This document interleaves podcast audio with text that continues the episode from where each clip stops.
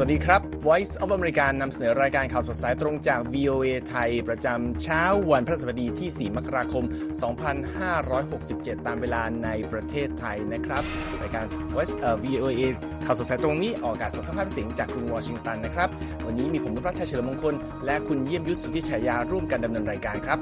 สำหรับข้อข่าวที่น่าสนใจในวันนี้นะครับอิสราเอลเดินหน้าถล่มกาซาหลังสังหารสมาชิกอาวุโสฮามาสในเบรุต รัสเซียยูเครนแลกตัวเชลยศึกครั้งใหญ่ที่สุดในรอบเกือบ 2 ปี เหตุระเบิดใกล้สุสานอดีตผู้บัญชาการทหารอิหร่านสังหารประชาชนกว่า 100 คน ความเย็นเยือกแข็งปกคลุมประเทศกลุ่มนอร์ดิก ขณะที่ยุโรปตะวันตกเผชิญน้ำท่วมหนัก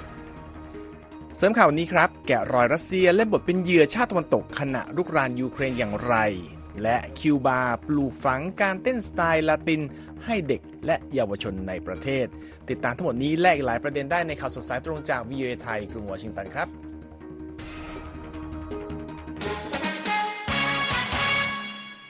ครับคุณยังยุทธต้องครับไปติดตามสถานการณ์ระหว่างอิสราเอลกับฮามาสว่าวันนี้เป็นอย่างไรบ้างนะครับครับความคืบหน้าล่าสุดนะครับอิสราเอลเดินหน้าทำการโจมตีระลอกใหม่ในฉนวนกาซาเมื่อวันพุธ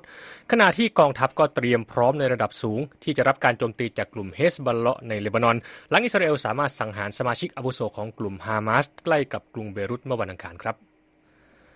รายงานข่าวอ้างข้อมูลจากกลุ่มฮามาสและเจ้าหน้าที่ฝ่ายความมั่นคงในตะวันออกกลางว่า ปฏิบัติการสังหารซาเลอัลอารูรี สมาชิกอาวุโสของกลุ่มฮามาสเป็นการโจมตีโดยใช้โดรน อารูรีเป็นหนึ่งในผู้ก่อตั้งหน่วยทหารของฮามาสที่รับผิดชอบการโจมตีเข้าใส่อาณาเขตของอิสราเอล เมื่อวันที่ 7 ตุลาคม ส่งผลให้มีผู้เสียชีวิตราว 1,200 คน และมีผู้ถูกจับเป็นตัวประกันไปกว่า 240 คน นอกจากนี้สมาชิกอาวุโสของกลุ่มฮามาสรายนี้ยังเป็นผู้ที่รัฐบาลสหรัฐ ประกาศเมื่อปีที่แล้วว่า พร้อมให้รางวัลเป็นเงิน 5 ล้านดอลลาร์สำหรับผู้ที่สามารถให้เบาะแสของอารูรีด้วย ขณะที่กองทัพอิสราเอลปฏิเสธที่จะให้ความเห็นเกี่ยวกับรายงานข่าวการสังหารอารูรีพลเรือตรีแดเนียลฮาการิโฆษกกองทัพบอกกับผู้สื่อข่าวว่า สิ่งสำคัญที่สุดที่จะบอกได้คือ เรามุ่งเน้นและยังคงเดินหน้าต่อสู้กับฮามาสต่อไป ในส่วนของการสู้รบอีกด้านหนึ่งครับคุณนพรัตน์ครับอิสราเอลยังคงพยายามจัดการกับกลุ่มเฮสบอลเลาะซึ่งเป็นกลุ่มติดอาวุธที่มีอิหร่านหนุนหลัง และยิงจรวดจากเลบานอนข้ามพรมแดน มาโจมตีทางเหนือของอิสราเอล นับตั้งแต่เกิดสงครามในกาซาเมื่อเดือนตุลาคม สื่อทางการเลบานอนรายงานว่ามีผู้เสียชีวิต 4 คนในการโจมตีที่ทำอ่าที่ทำการของกลุ่มฮามาสในพื้นที่ชุมชน ที่มีผู้คนอาศัยอยู่อย่างหนาแน่นที่บริเวณชานกรุงเบรุตในวันอังคาร โดยกลุ่มเฮสบอลเลาะออกแถลงการที่ระบุด้วยว่า อาชญากรรมนี้จะต้องมีผู้รับผิดชอบ และได้รับการลงโทษ พร้อมเรียกการโจมตีครั้งนี้ว่าเป็นการพัฒนาการแสนอันตรายในช่วงการทำสงครามด้วยครับทั้งนี้ครับอิสราเอลเคยเตือนแล้วว่าหากกลุ่มเฮสบอลเลาะไม่ยอมถอย สงครามเต็มรูปแบบในเลบานอนก็จะเกิดขึ้นครับ ครับนอกจากประเด็นนี้นะครับ อิสมาอิลฮานิเย ผู้นำกลุ่มฮามาสระบุระหว่างการแถลงข่าวทางโทรทัศน์เมื่อวันอังคารนะครับว่าตนยินดีที่จะให้มีการจัดตั้งทีมบริหารปาเลสไตน์ขึ้นมาเพื่อปกครองพื้นที่กาซาซึ่งอยู่ภายใต้การควบคุมของฮามาสมาตลอด รวมทั้งพื้นที่เวสต์แบงค์ที่อิสราเอลควบคุมอยู่ และมีองค์การบริหารปาเลสไตน์รับผิดชอบบริหารงานบางส่วนอยู่นะครับ รายงานข่าวระบุว่าจุดยืนของฮานิเยนั้นคล้ายๆ กับของสหรัฐซึ่งก็คือ การสนับสนุนให้องค์การบริหารปาเลสไตน์เป็นผู้ดูแลควบคุมกาซาและเวสต์แบงค์ในที่สุด แต่ประเด็นนี้เป็นสิ่งที่นายกรัฐมนตรีเบนจามินเนทันยาฮูของอิสราเอลคัดค้านพร้อมระบุว่ารัฐของชาวยิวต้องเป็นผู้ควบคุมดูแล ความมั่นคงโดยรวมในกาซา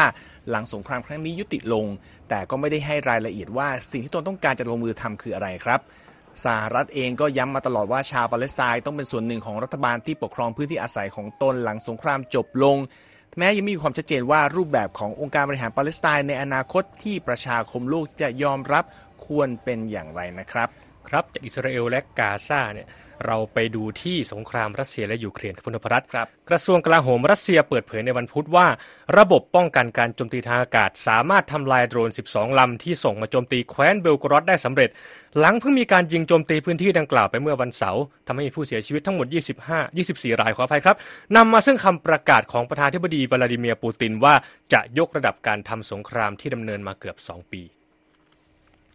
จ้าที่ยูเครนระบุว่ารัสเซียยิงถล่มด้วยขีปนาวุธเข้าสู่หลายจุดของประเทศเมื่อวันอังคาร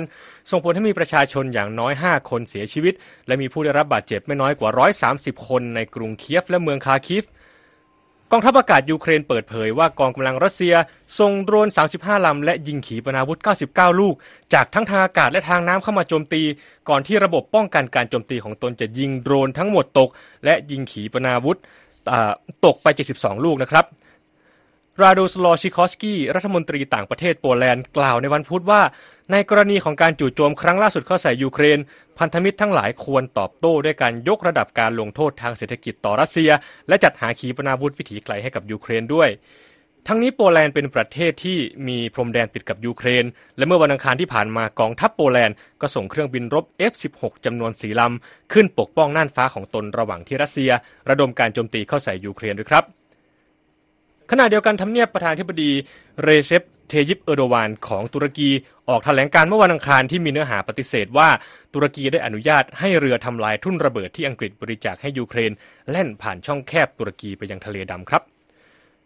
เมื่อเดือนที่แล้วอังกฤษเปิดเผยว่ากองทัพเรือจะโอนถ่าย เรือต่อต้านทุ่นระเบิดสองลำให้กับยูเครน เพื่อช่วยรับมือกับภัยคุกคามจากทุ่นระเบิดของรัสเซีย และเพื่อให้ยูเครนสามารถทำการส่งออกผ่านทะเลดำได้ ทั้งนี้ตุรกีระบุในแถลงการล่าสุดว่า ตั้งแต่เกิดสงครามในยูเครน รัฐบาลได้สั่งปิดช่องแคบตุรกีไม่ให้เรือรบรัสเซียและเรือรบยูเครนแล่นผ่าน และยังกล่าวด้วยว่าตุรกียึดมั่นต่อปณิธานและจุดยืนตามหลักการของตน ในช่วงการเกิดสงครามนี้อย่างไม่ลดละ ที่จะป้องกันไม่ให้มีการยกระดับของความตึงเครียดในทะเลดำต่อไปครับครับยังอยู่ที่ประเด็นระหว่างรัสเซียกับยูเครนนะครับ โดยในวันพุธทางรัสเซียและยูเครนทำการแลกตัวเฉลยศึก โดยจำนวนเฉลยศึกที่มีการแลกกันนั้นสูงถึงหลายร้อยคน ซึ่งถือเป็นการปล่อยตัว ผู้ถูกจับกลุมโดยทั้งสองฝ่ายมากที่สุด นับตั้งแต่สงครามเกิดขึ้นเมื่อเดือนกุมภาพันธ์ปี 2022 ตามรายงานของสำนักข่าว AP นะครับทางการยูเครนเปิดเผยว่าเฉลยศึกยูเครนจำนวน 230 คนได้รับการปล่อยตัวกลับบ้าน ซึ่งเป็นชุดแรกในรอบเกือบ 5 เดือน ขณะที่กระทรวงกลาโหมรัสเซียระบุว่าเจ้าหน้าที่ทหาร 248 นายของตนก็ได้รับการปล่อยตัว ภายใต้ข้อตกลงที่มีสหรัฐอาหรับเอมิเรตเป็นคนกลางเดินเรื่องให้ครับ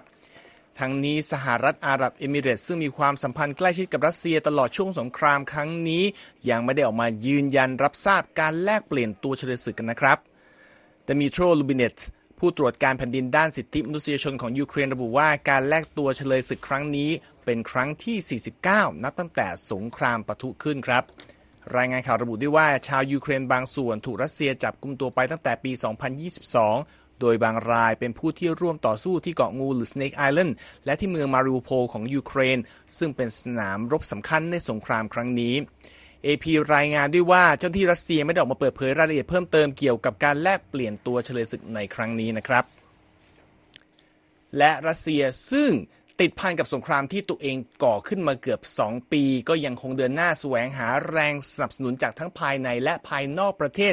ด้วยการกล่าวอ้างว่าตนต่างหากที่เป็นเหยื่อของแผนการจากชาติตะวันตก และวันนี้คุณเยี่ยมยุทธจะนำรายงานของโพลีกราฟของ VOA มาถ่ายทอดเกี่ยวกับเส้นทางการนำเสนอตากะนี้ของรัสเซียนะครับ ครับคุณนพรัตน์ นับตั้งแต่ที่รัสเซียรุกรานยูเครนเมื่อปี 2022 นะครับก็ถูกโดดเดี่ยวทางทหารและทางการทูตมากขึ้นเรื่อยๆ จนในปี 2023 ที่ผ่านมาครับ เราได้เห็นความพยายามในการโน้มน้าวให้ผู้รับสารทั้งในและนอกประเทศ เชื่อว่ารัสเซียไม่ได้มีบทบาทเป็นผู้รุกรานในสงครามกับยูเครน และรัฐบาลเครมลิน เป็นเหยื่อของแผนการโดยชาติตะวันตกที่มุ่งโจมตีรัสเซีย ด้วยการใช้ยูเครนเป็นเครื่องมือครับ โพลิกราฟเขาก็รวบรวมมาหลายอย่างนะครับในตลอดช่วงปีที่ผ่านมาคุณนพรัตน์เรามาเริ่มกันที่ถ้อยแถลงจากวลาดิเมียร์ปูติน ประธานาธิบดีของรัสเซียนะฮะโดยในปีที่ผ่านมาปูตินใช้พื้นที่สาธารณะ เพื่อสื่อสารว่ารัสเซียเป็นเหยื่อของชาติตะวันตกอยู่บ่อยครั้ง ยกตัวอย่างเช่น การกล่าวว่ายูเครนนั้น แม้ว่าจะเป็นประเทศเอกราชเมื่อปี 1991แต่แท้ที่จริงแล้วถูกบงการโดยชาติตะวันตกที่คอยฟูมฟักแนวคิดต่อต้านรัสเซีย ทั้งนั้นที่ข้อเท็จจริงก็คือว่ายูเครนเนี่ย ได้ต่อต้านการยึดครองจากรัสเซียมายาวนานหลายศตวรรษครับ ไม่เพียงเท่านั้น กลุ่มสนธิสัญญาแอตแลนติกเหนือหรือนาโตเนี่ยก็ยังเป็นตัวร้ายในเรื่องเล่าของปูตินอยู่บ่อยๆ โดยเขากล่าวซ้ำไปซ้ำมาว่านาโตพยายามขยายอิทธิพลมาใกล้รัสเซียและเข้าหายูเครน แม้จะเคยสัญญากันไว้ก่อนหน้านี้เมื่อปี 1990 ว่าจะไม่ขยายอิทธิพลมาทางตะวันออกนะครับ อย่างไรก็ตามคำสัญญาดังกล่าวไม่เคยเกิดขึ้น และนับตั้งแต่นาโต้ก่อตั้งขึ้นในปี 1949 กลุ่มพันธมิตรทางทหารกลุ่มนี้ยังคงนโยบายการเปิดกว้างต่อการรับสมาชิกใหม่อยู่ตลอด และสหรัฐ ยุโรปรวมถึงรัสเซียไม่เคยลงนามในข้อตกลงใด ๆ ว่าด้วยการจำกัดการรับประเทศจากยุโรปตะวันออกเป็นสมาชิกนาโตครับคุณนพรัตน์ครับ แล้วเราได้เห็นวิธีการอธิบายเหตุการณ์ต่างๆนะครับจากมุมของผู้นำประเทศอย่างปูตินแล้ว มีเจ้าที่ระดับสูงคนอื่นที่ใช้วิธีนี้ในการเล่าเรื่องแบบเดียวกันไหมครับ ก็ต้องตอบว่ามีครับคุณนพรัตน์อย่างเช่นดิมิทรีเพสคอฟโฆษกรัฐบาลเครมลินนะครับก็เคยกล่าวว่า องค์คาพยพทางทหารของรัสเซียไม่เคยเคลื่อนที่ ไปหายุโรปตะวันตก มีเพียงความเคลื่อนไหวในทางตรงกันข้ามที่เกิดขึ้นอยู่เสมอ แต่ว่าจากการตรวจสอบตรวจสอบของ Polygraph นะครับรบนับตั้งแต่ปูตินขึ้นสู่อำนาจในปี 2000 รัสเซียก็ฟื้นฟูแสนยานุภาพทางทหารตามแนวชายแดนยุโรปตะวันตก และในปี 2014 รัสเซียก็เข้ายึดครองและเริ่มใช้งานฐานทัพของยูเครนหลายแห่งในพื้นที่ไครเมียและดอนบาส และในปี 2023 รัสเซียก็ติดตั้งอาวุธนิวเคลียร์ในเบลารุส ซึ่งมีพรมแดนติดกับประเทศโปแลนด์ ลิทัวเนีย และลัตเวีย ซึ่ง 3 ประเทศนี้เป็นสมาชิกของนาโตนะครับรบอีกคนก็คือเซอร์เกย์ชอยกูรัฐมนตรีว่าการกระทรวงกลาโหมรัสเซีย กล่าวในเดือนกุมภาพันธ์ว่า กลุ่ม Ukraine Defense Contact Group หรือที่รู้จักกันในชื่อว่า Ramstein Group ซึ่งเป็นกลุ่มชาติพันธมิตรที่ให้การช่วยเหลือทางทหารแก่ยูเครนนะครับเขาก็ได้กล่าว อันนี้เป็นสิ่งที่คุณเซอร์เกย์ชอยกูกล่าวนะครับว่ากลุ่ม Ramstein Group ได้พูดอย่างเปิดเผยให้ยูเครนเข้ายึดครองดินแดนของรัสเซีย แต่จริงๆ แล้วกลุ่มพันธมิตรดังกล่าวที่มีสมาชิก 54 ประเทศเนี่ยไม่ได้เรียกร้องให้ยูเครนยึดครองดินแดนของรัสเซีย ในทางกลับกันครับ ทางกลุ่มยังพูดด้วยซ้ำนะครับถึงการจำกัดพื้นที่เป้าหมายที่ยูเครนสามารถใช้ อาวุธหนักที่ Ramstein Group เนี่ยให้การสนับสนุนในการโจมตีได้ รวมถึงยังมีการพูดถึงการห้ามโจมตีพื้นที่ที่นานาชาติให้การยอมรับว่าเป็นเขตแดนของรัสเซียด้วยครับคุณพรัตน์ครับเราพูดถึงเจ้าหน้าที่ระดับสูงรัฐบาลเครมลินแล้ว ในภาคสังคมก็มีการนำเสนอแนวคิดการพูดเรื่องนี้ด้วยใช่ไหมครับ ก็ยังมีในพื้นที่สื่อแล้วก็รวมถึงตำราเรียนนะครับคุณพรัตน์อย่างที่สื่อเนี่ยมีคอลัมนิสต์คนหนึ่งจากหนังสือพิมพ์มอสกอฟสกี้ คอมโซโมเลตนะครับชื่อว่าดิมิทรีโปปอฟซึ่งเป็นหนึ่งในหนังสือพิมพ์การเมืองเก่าแก่ที่สุดของรัสเซียนะครับ รายงานว่าที่ปรึกษาความมั่นคงแห่งชาติสหรัฐเจคซัลลิแวนได้สั่งให้ยูเครนโจมตีไครเมีย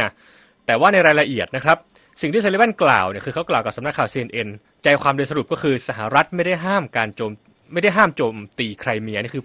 ไม่ได้ห้ามยูเครนโจมตีไครเมียนะฮะเพราะไครเมียเป็นดินแดนที่นานาชาติให้การยอมรับว่าเป็นของยูเครน นอกจากนั้นนะครับในหนังสือเรียนประวัติศาสตร์เราก็จะเห็นใจความต่างๆนะฮะที่มีลักษณะเหมือนกับโฆษณาชวนเชื่อ แล้วก็บิดเบือนข้อมูลข่าวสารจากรัฐบาลเครมลิน ยกตัวอย่างเช่นใจความในหนังสือเรียนที่ระบุว่าสหรัฐเป็นผู้ได้ประโยชน์รายหลักจากสงครามรัสเซียและยูเครน เนื่องจากสหรัฐสามารถยัดเยียดก๊าซและทรัพยากรอื่น ๆ ในราคาแพงให้กับยุโรปนะฮะอย่างไรก็ตามข้อมูลจากหน่วยงานสถิติของสหภาพยุโรปหรือยูโรสแตท ก็ระบุว่าสัดส่วนการนำเข้าก๊าซธรรมชาติในรูปแบบของเหลว จากสหรัฐเข้าสู่สหภาพยุโรปเนี่ยลดลงเรื่อยๆ นับตั้งแต่รัสเซียเข้ารุกรานยูเครนในปี 2022 แต่อย่างไรก็ตามสหรัฐก็ยังคงเป็นผู้ส่งออกอที่มีสัดส่วน40.2%ในไตรมาสแรกของปี 2023 นะครับ ครับ อันนั้นก็เป็น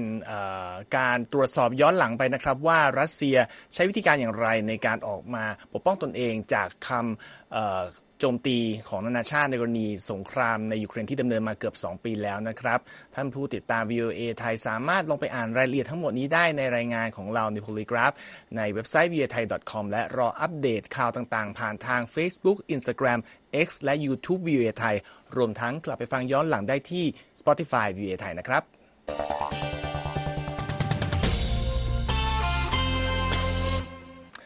มาติดตามข่าวใหญ่ประเด็นหนึ่งกันนะครับ คุณเยี่ยมยุทธเป็นเรื่องของความไม่สงบในอิหร่านครับ โดยเกิดเหตุระเบิดสองครั้งในระหว่างที่อิหร่านจัดงานรำลึกอดีต ผู้บัญชาการทหารรายหนึ่งที่ถูกสังหารในการโจมตีด้วยโดรนของสหรัฐในปี 2020 โดยเหตุการณ์ดังกล่าวทำให้มีประชาชนเสียชีวิตไม่น้อยกว่า 100 คน และมีผู้รับบาดเจ็บเป็นจำนวนมากตามรายงานของรอยเตอร์ ที่อ้างข้อมูลจากเจ้าหน้าที่อิหร่านครับ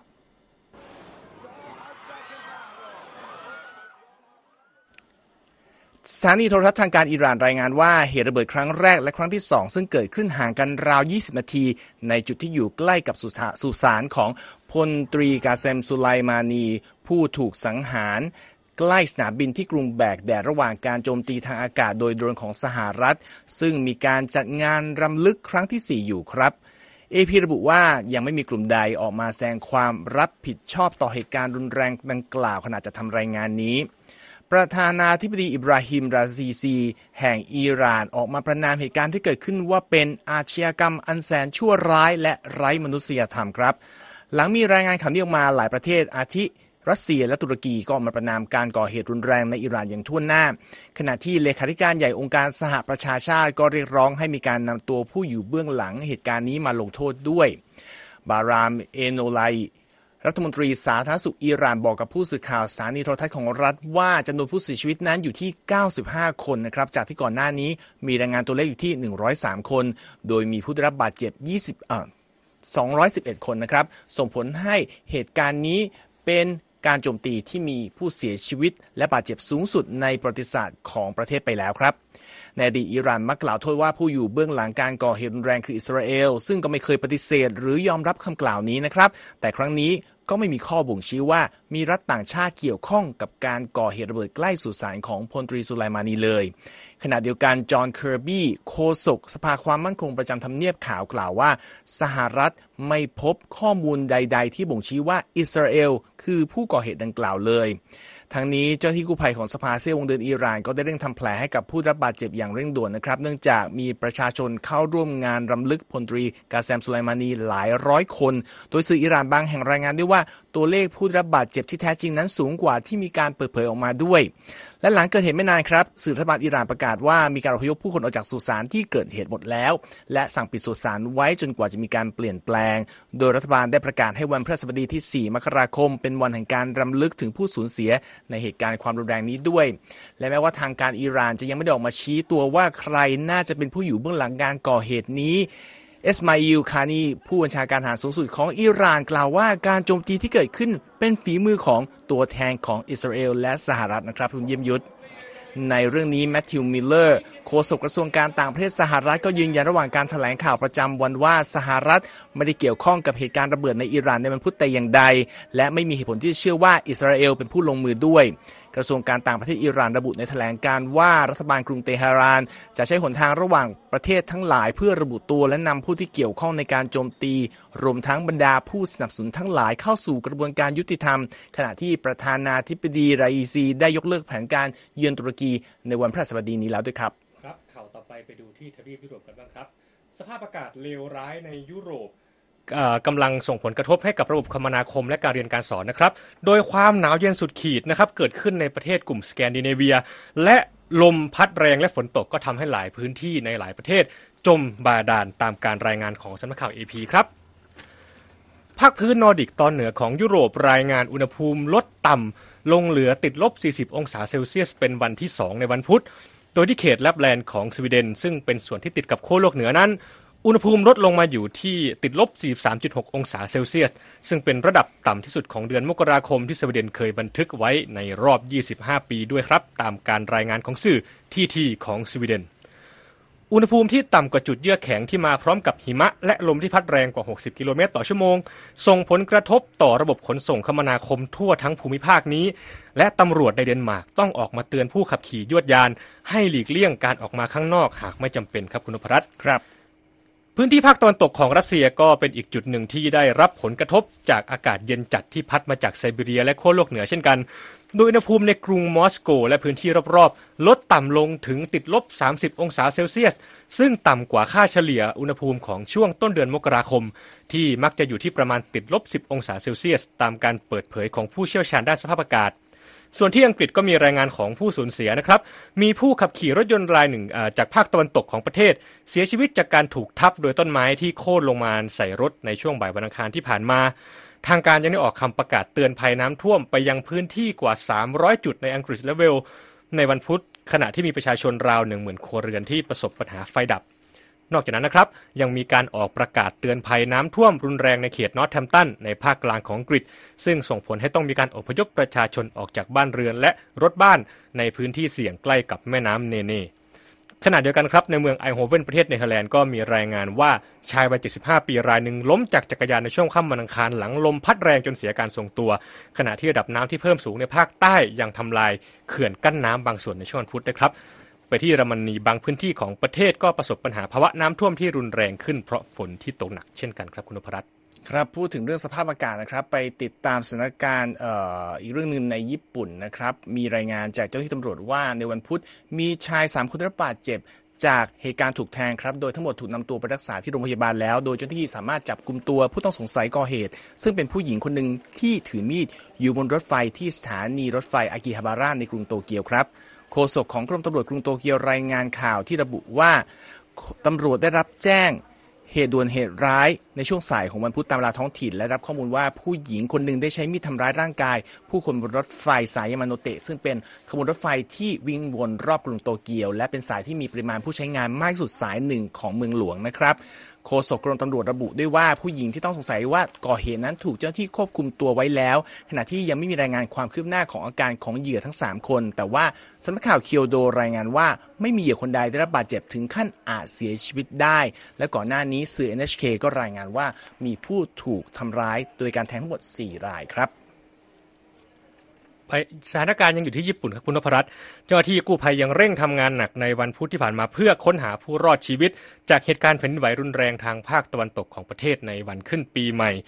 ในขณะที่ผู้รอดชีวิตยังคงรอคอยความช่วยเหลือท่ามกลางฝน และอุณหภูมิต่ำถึงจุดเยือกแข็งตามการรายงานของรอยเตอร์ครับ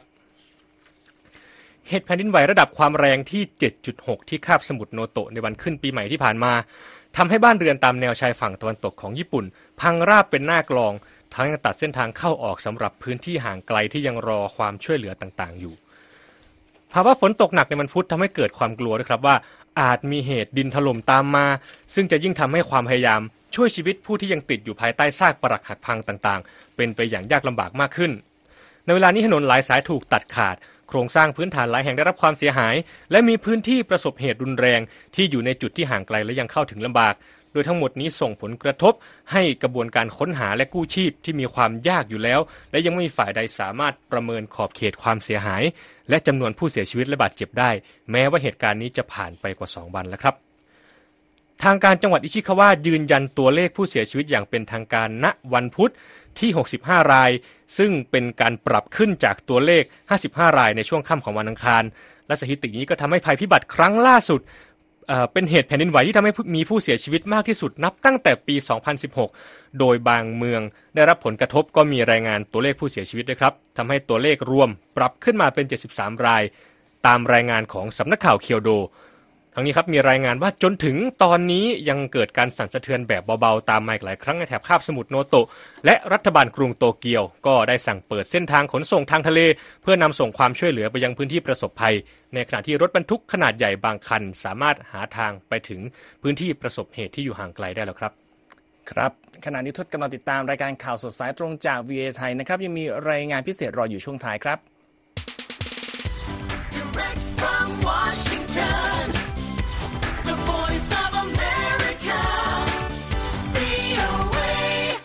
ครับก่อนจะไปดูรายงานช่วงสุดท้ายมาติดตามรายงานการซื้อขายหลักทรัพย์ที่ตลาดหลักทรัพย์สหรัฐในวันพุธตำราท้องถิ่นกันบ้างนะครับ โดยวันนี้แดงยกกระดานครับดาวโจนส์ร่วง 284 จุด หรือกว่า 0.7%ที่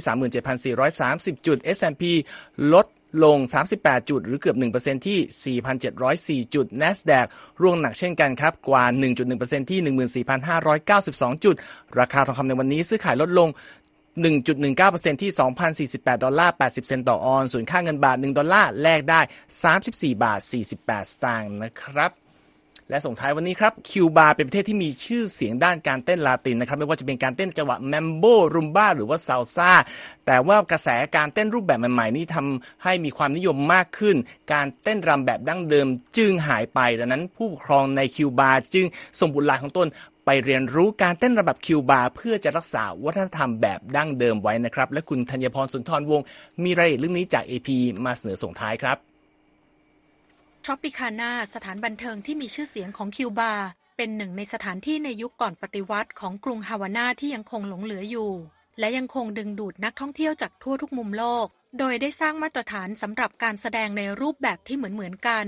ด้วยการใช้นักแสดงที่มีหน้าตาสวยงาม แต่งตัวด้วยชุดที่ประดับด้วยขนนกและปักเลื่อม เพื่อเป็นการส่งเสริมดนตรีและสุนทรียภาพสไตล์ละตินค่ะ แต่ถึงแม้ว่าสถานบันเทิงแห่งนี้จะเป็นจุดหมายปลายทางยอดนิยมสำหรับบรรดานักท่องเที่ยว แต่คนรุ่นเยาว์ชาวคิวบาก็ยังคงหลงลืมการเต้นรำเหล่านี้ไปนะคะ Tropicana กลายเป็นที่รู้จักของคนทั่วโลก เพราะยังคงมีการแสดงดนตรีและการเต้นรำที่โด่งดังอันเป็นเอกลักษณ์ของคิวบา Tropicana siempre ha sido y que lo ha hecho universal. ฮวนอามันโด เปเรส ผู้กำกับศิลป์ของ Tropicana กล่าวว่า การเต้นสไตล์ละตินเป็นมรดกที่ชาวคิวบาต้องอนุรักษ์ไว้ และว่าทุกๆ คืนบรรดานักแสดงต่างแสดงกันอย่างสุดความสามารถ เพื่อปกป้องวัฒนธรรมของคิวบาเอาไว้ค่ะ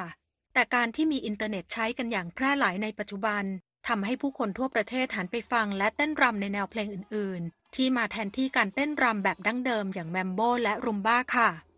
ทั้งนี้ประเพณีที่หยั่งรากลึกที่สุดอย่างหนึ่งของคิวบา ที่ผู้คนในประเทศรู้สึกภาคภูมิใจมากที่สุด ก็คือเสียงดนตรีและการเต้นรำซึ่งเป็นการผสมผสานของมรดกทางวัฒนธรรมของแอฟริกา สเปน และจีนค่ะ โรงเรียนสอนเต้นรำโปรเจกโตเอสปาโฮหรือ Mirror Project ก่อตั้งขึ้นเมื่อ 3 ปีที่แล้วที่ใจกลางเมืองหลวงของคิวบา ปัจจุบันทางโรงเรียนได้มาเปิดสอนการแสดงเต้นรำคิวบาบนเวที ให้แก่เด็กผู้หญิงที่มีอายุตั้งแต่ 4 ขวบขึ้นไปสัปดาห์ละ 3 ครั้ง ที่เขตชานกรุงฮาวาน่า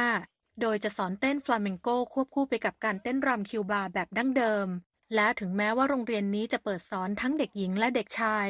แต่นักเรียน 30 คนในฤดูกาลนี้เป็นเด็กผู้หญิงทั้งหมดค่ะ เทศบาลเมืองสนับสนุนโครงการนี้โดยจัดให้มีพื้นที่ฝึกซ้อม และบรรดาผู้ปกครองก็พาบุตรหลานมาเรียน เพื่อส่งเสริมให้พวกเขาได้เรียนรู้วัฒนธรรมของคิวบา โดยจ่ายค่าเล่าเรียนเดือนละ 700 เปโซคิวบา หรือราว 29 ดอลลาร์ ไม่รวมอุปกรณ์การฝึกซ้อมและเครื่องแต่งกาย ซึ่งถือว่าเป็นเงินจำนวนมากสำหรับครอบครัวที่ยากจนค่ะ ในภาวะวิกฤตเศรษฐกิจในปัจจุบัน แม้ชาวคิวบาจำนวนมากมีรายได้ไม่พอเลี้ยงปากเลี้ยงท้อง แต่พ่อแม่ยังคงเชื่อว่าเงินที่เสียไปในการเรียนเต้นรำนั้นคุ้มค่า เพราะการร้องเพลงและเต้นรำเป็นส่วนหนึ่งของเอกลักษณ์ประจำชาติของตนค่ะ Son tiempos muy fuertes, muy fuertes donde แคลิสโนอาครูสอนเต้นรำคนหนึ่งกล่าวว่า การเต้นรำซึ่งเป็นเอกลักษณ์อย่างหนึ่งของชาวคิวบานั้น ควรอยู่คู่กับชาวคิวบาตลอดไป โนอาและมิเกลแองโจเอเรราเฟอร์นันเดสครูสอนเต้นรำอีกคนหนึ่ง พานักเรียนมาแสดงที่สถานบันเทิงทรอปิคาน่า แม้จะทราบว่าลูกศิษย์หลาย ๆ คนของตนคงจะไม่ได้กลายเป็นนักเต้นมืออาชีพ แต่พวกเขาก็มั่นใจว่าช่วงเวลาที่ใช้ไปในการฝึกสอนนักเรียนเหล่านี้ จะมีส่วนช่วยในการรักษามรดกทางวัฒนธรรมของชาวคิวบาเอาไว้ยูเลียตโลโยล่าคุณแม่ของนักเรียนเต้นรำคนหนึ่งกล่าวว่า ชาวคิวบามีชีวิตอยู่คู่กับการเต้นรำ ฉะนั้นการร้องไห้หรือนั่งนั่งนอนนอนอยู่ในบ้านก็คงจะไม่เกิดประโยชน์อะไรนะคะ สู้เปิดเพลงแล้วเต้นรำ ซึ่งเป็นสิ่งที่ทำให้เรามีความสุข และเป็นเอกลักษณ์ของชาวคิวบาจะดีกว่าค่ะ ธัญพรสุนทรวงศ์ VOA ภาคภาษาไทย กรุงวอชิงตันค่ะ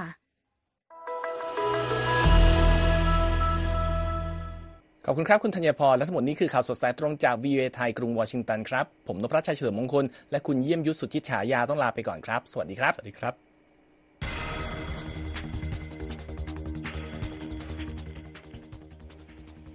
สวัสดีค่ะ คุณนพรัตน์คุณเยี่ยมยุทธค่ะสวัสดีครับคุณธีรรัตน์และเห็นเด็กๆเต้นแล้วอืม